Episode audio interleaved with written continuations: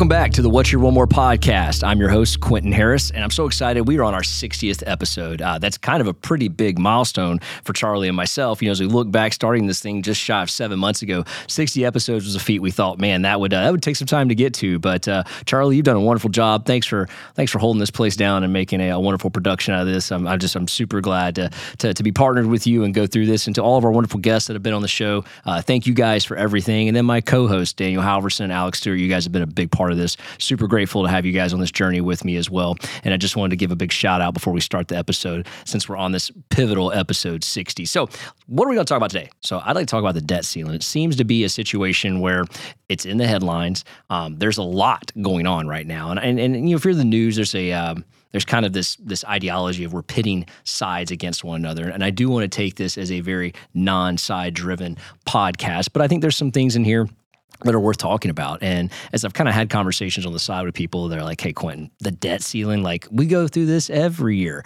Um, and to their point, we do. But I don't think it's ever gotten to the magnitude that we're at right now, except maybe back in 2011, right? There's that time in 2011 that it did happen and we went like a day or two over the debt ceiling. And, you know, we kind of saw the repercussions of what happened during that time, but it was nipped in the bud super quickly you know and and right now i'm not so sure that that's a quick fix that's going to happen or if it's going to get done. But I will tell you, the closer we get to that June 1st date, we'll, we'll start to see some some more cooperation, maybe even that magic word compromise, if we could do that. But before we get started, let's talk a little bit about w- why we even in this conundrum. So, you know, the United States, it, it has a credit limit and and and it's about to hit that limit.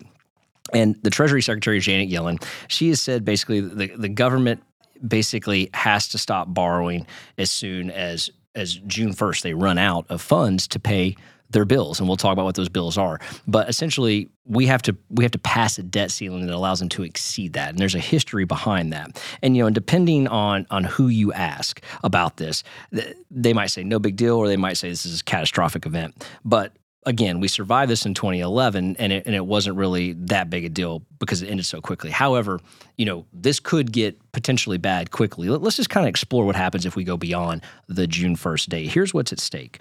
And I'm looking at my notes here as I kind of run through this because there's a lot at stake. On June 1st, you got 12 billion in VA benefits that are due. These are payments that are due. So when they say, "Hey, listen, the news says they'll default on their debt. These are the debts they're referring to that are due on between June 1st and June 15th. You've got 12 billion in VA benefits, you've got 25 billion in Social Security benefits, you've got 47 billion in Medicare, you've got 1 billion that are due in potential tax refunds that are lingering out there. You've got 4 billion in federal employee salaries, and then the list goes on down to food stamps, education programs, defense contractors. I mean, it is a robust list of things that are due between June 1st and June 15th. And you know, there's this there's this ideology that Janet Yellen's even posturing, talking about making and minting a one trillion dollar coin through the Federal Reserve. Um, I think that's like not going to happen, but she has kind of you know floated that idea out there. But l- let's talk about this. Let's go into the history. So the Constitution gives Congress the power of purse, right? So that was put in place years ago. And, and the responsibility is to set tax and spending policies inside of that. And the United States has a budget, and that budget is generated off the revenue. Well, it's supposed to be generated off the revenue the country makes. And most of that revenue does come from taxes that are put on, you know, the the the citizens of the United States. And we'll get into that in just a moment here. But once that power of purse is put into place and Congress presents a budget of some sort to the president, and the president's job is then is to execute those policies as well as that budget. And the bill that Congress passes um, essentially are actually orders to the president. It's not like a if this then that. If they pass a budget, that budget goes to the president of the United States. Now he does have an opportunity to veto it, but the reality is it's his job to approve that and move on. And you know, you spend a certain amount of money on things that that that that you know we are supposed to buy, right? And that we're supposed to fund. Many of those things I just described. But the 14th Amendment says the full faith and credit of the United States government debt can't be questioned. So the 14th Amendment basically says you can't question our debt and what we're spending our money on. And that's interesting because right now in the news, that's one of the things they're talking about that the, the president could just bypass everyone and just go ahead and, and pass a debt that, or excuse me, increase the debt limit. He could theoretically under the 14th Amendment that will probably be tied up in legal battles from when he decided to do that. It'll never see the light of day. And we will be well beyond all this June 1st through 15th debt date that we're talking about, that it would be basically irrelevant. And and and the president knows that. That that's why they're in this stalemate. Because think about it, if he could just go ahead and bypass the House and just do what he wants, he would do it. But we, you know, we have a chain of command and we have a, excuse me, an executive branch system that doesn't allow for that. And there's some sort of a checks and balance, which is why we have Congress and we have the House and we have the Senate. So the the House has passed this bill, excuse me, presented this bill, and right now, you know, it's it's it's interesting because it's sitting in front of the president of the United States and it's sitting in front of this basically barrier and lack of communication. You know, if you think about the sides right now, it's we live in an environment where two sides can't seem to see eye to eye for the greater good of what needs to be done. This is a classic example, and it's it's kind of interesting to me because um, as we get into the weeds of this here, what one side wants to do versus what the other side wants to do, but there's no bend on either side. And hopefully we see a little bit of that bend here in the next couple of days. But between now and then, there's a lot of posturing taking place. So, what does it mean about a debt ceiling and why do we even have that? Well, oftentimes you'll hear people kind of refer to the debt ceiling as like a family budget. Sometimes they'll even sit around and, and use the example of a family sitting around the kitchen and discussing their finances. Um, it's relatable to do it that way, but they're not two of the same thing. It's kind of a flawed comparison because the federal government clearly isn't a family, and it has an entirely different ability and limitations than that of a family budget. Um, their abilities are, are much different than that. So think about it like the way I like to look at it is like when you borrow money you go to a lender, and that lender may say, okay, you're borrowing for a house. I'm going to give you, as a lender in this scenario, the opportunity to borrow enough to buy the house that fits your budget. And I don't want to allow you to over spend on that budget because then there's a threat of you not paying me back. So the lender in this case is the United States Treasury. The borrower in this case is going to be Congress. And the reality is this there are a lot of investors on Wall Street that say Washington just has too much debt. Yet their actions don't really represent that thought process because they'll throw trillions of dollars at US treasuries for minimal returns because they know it's backed by the faith of the United States government. However, there are limits. And, eh, you know, the reality is the government may reach these limits someday, but that limit is probably not going to be this month. And it's politically self imposed limit, if you may say, because we could increase this budget really today, right? But it's a politically self imposed limitation right now. But what's going to happen is that the bond market, you know, the ones that I'm talking about, the treasuries and the bond markets, they'll gladly lend, you know, the treasury as much as it needs because they'll do it on very attractive terms. It, it, we've seen it happen time and time again. Yo, thank you so much for choosing us today. We're definitely not done with our podcast, but we are going to take a really short sponsor break and then we'll get right back to the show. I've been in the lending business for 20 years. I've seen many different lenders. During those 20 years, I recognized there's a difference between being an originator and an advisor. And the team at Bank of England is full of advisors. They take their time to understand your needs, they take the time to structure a mortgage for you and your family and I cannot recommend them enough. If you're in the market to purchase a home, maybe it's a second home, maybe it's an investment property, or you're looking to refinance your current property that you live in, take a minute to work with the advisors at Bank of England Mortgage. They're a nationwide lender, and you can find your local branch at boemortgage.com. www.boemortgage.com. Because it's more than loans, it's people. Thanks so much for letting us give a shout out to our sponsor. All right, now back to the podcast. So, the real issue is this what happens when the tax rates that Congress sets doesn't raise enough revenue? What happens? And then Congress also won't raise the debt ceiling to let the president fill the gap between the revenue and the debt. Well, that's kind of where we're at right now. And the reality is we shouldn't be in that position. Uh, you know, if you were running a budget, if you were running a household, you know, as I said earlier in there, or if you were a lender, would you lend to someone that couldn't afford the payments consistently over and over again? Or would you continue to outspend and outperform the income you have coming in? At some point, it, it will stop. There's a cease for that to happen. But we haven't seen that point happen yet in, in our country and in our debt ceiling. And the reality is, we are spending more than we're bringing in. And there's a lot of reasons for that.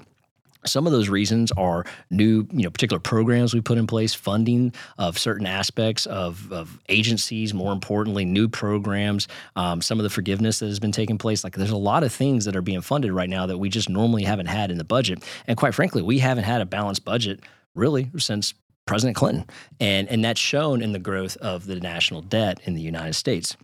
So, you know, getting back to um, that Fourteenth Amendment that you that I was talking about earlier, where, where, the president can invoke that Fourteenth Amendment. The reality is, as I talked about, it's not going to happen because if it did, it'd be tied up in legal battles as to was that appropriate, was it not appropriate, was it called for, was it uncalled for, did you have the right to do it, did you not have the right to do it? Because of all of that, it will never make the light of day, and therefore, it's really it's almost like a stall tactic. But yet, what isn't going to stall are those bills that I was talking about earlier that are going to come due, and the American people are the ones that are going to feel that impact. So here's some possibilities that I think could happen. And I think to first say, I think the, the president is put in an impossible situation right now that's built on leverage. Um, unfortunately, the current administration is, is in an impossible situation as far as the debt ceiling is concerned because you're really damned if you do, damned if you don't in this situation here. Because uh, you know you're going to have to compromise. You're going to have to strike a deal with the opposing side of the table, and inside of that, what you're going to have to agree upon is the following things: you're going to have to give them some terms and give them some conditions that that they want. You know, that the, the House Republicans want and the Democrats don't want to do that right now. And and really they're they're they don't have a choice. And historically speaking, it's not like we haven't seen this before. I mean, in 2017, you know, the Democratic Party leveraged the debt ceiling to get some reform done that they wanted done. It was also done again in 2011, and, it, has been done in the 80s too. This is a normal thing. This is this is what they talk about extending a hand across the aisle and getting some compromise to help each side be a winner. And in this particular case, we're not seeing that compromise take place yet. So it's crazy because, you know, something the president should just simply ignore the debt ceiling, issue more, as I talked about. But even if Congress doesn't act for him, just go ahead and increase it and move on. But that's not great because it, it would put a lot of pressure on the bond market and it would put a tremendous amount on raising interest rates. Uh, you know, on this show, we talk a lot about what could happen and what um, the, the, deciding factor is. You know, if we just arbitrarily issued new debt just to raise it to do it, um, the amount of pressure that's going to put on the bond market would be absolutely asinine. And I think that that could devalue some things. And also, really, you know, we could see rates jump dramatically. Uh, I saw an article from Zillow this morning where they suggest that the rates would actually go, in this particular case I'm talking about, could go from 6.4 to 8.5 uh, pretty quickly on mortgage interest rates because of this. Um, I don't think that's going to happen, but that is a possibility. The other thing we have is this is that, you know, the Republicans have control of the House and they're saying, hey, listen, spending is out of control. It's completely spending out of control. So they proposed a budget to save $3.2 trillion over 10 years. Now, that sounds good and that's big on paper. But the challenge is that it's hard to believe that you could forecast anything for 10 years when you're not going to have control of that budget for 10 years. I mean, really, all you should be proposing is for year one. Like, that's all you really have control of is year one. You know, in year two, you don't have necessarily control. You absolutely don't have control for year 10. So, when you think about the fact that you're throwing these huge numbers up at $3.2 trillion over a 10 year spending, or excuse me, over a 10 year savings, that's really hard to control and hard to predict. So I, I think that's a feel good moment, but that, that's really not fair to throw that number out there and say, hey, this is what we're proposing is going to save this because, again, you don't have control over the next 10 years. Um, you know, and, and the other thing is this I think that, you know, the future Congress could always change and pull back on bills. We've seen that happen.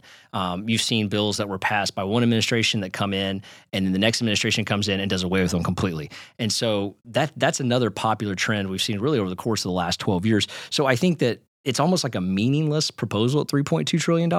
But I think what they're wanting to do is they're wanting them being the Republicans in this case, they want to get a couple of things reformed that they felt like were spent um, and, and, rolled in under the CARES Act and the Inflation Act. I think they want the Inflation Reduction Act, they want some of that pulled back. And so I think that a, a key fact for me is this is that, you know, when it comes to that, that 3.2 trillion, you know, 95% of it is in years two through 10. It's not in year one.